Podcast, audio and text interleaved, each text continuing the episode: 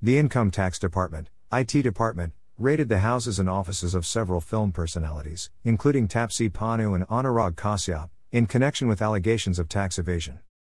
Actress Taapsee Pannu has broken the silence on this action of the IT department and has responded in a funny tone to the allegations leveled against her through a tweet. Taapsee has tried to tweet that there is neither a bungalow in Paris in his name nor any receipt for payment of 5 crores. She even said that there was no raid on her property in 2013. She has also responded to the allegations of the finance minister and said that now he is not so cheap. Taapsee Pannu tweeted in a series of details about what things were investigated by the IT department. She said that three things have been investigated mainly in three days. In the first tweet she posted today, she said 1. The key to the so called bungalow that I apparently keep in Paris, as it is summer vacation. She added, the alleged receipt worth 5 crores to frame and keep for future pitching because I've been refused that money before.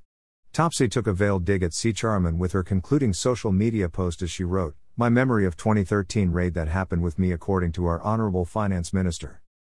At the end of this tweet, he wrote, P.S. Now not so cheap. After the raids at Taapsee Pannu, Anurag Kashyap, the opposition accused the central government that the government was using central agencies to suppress the voices raised in the protest. Anurag Kashyap and Taapsee Pannu are known for speaking out loud against the policies of the government. Taapsee Pannu also took a dig at the government for protesting against the farmers running along the Delhi border.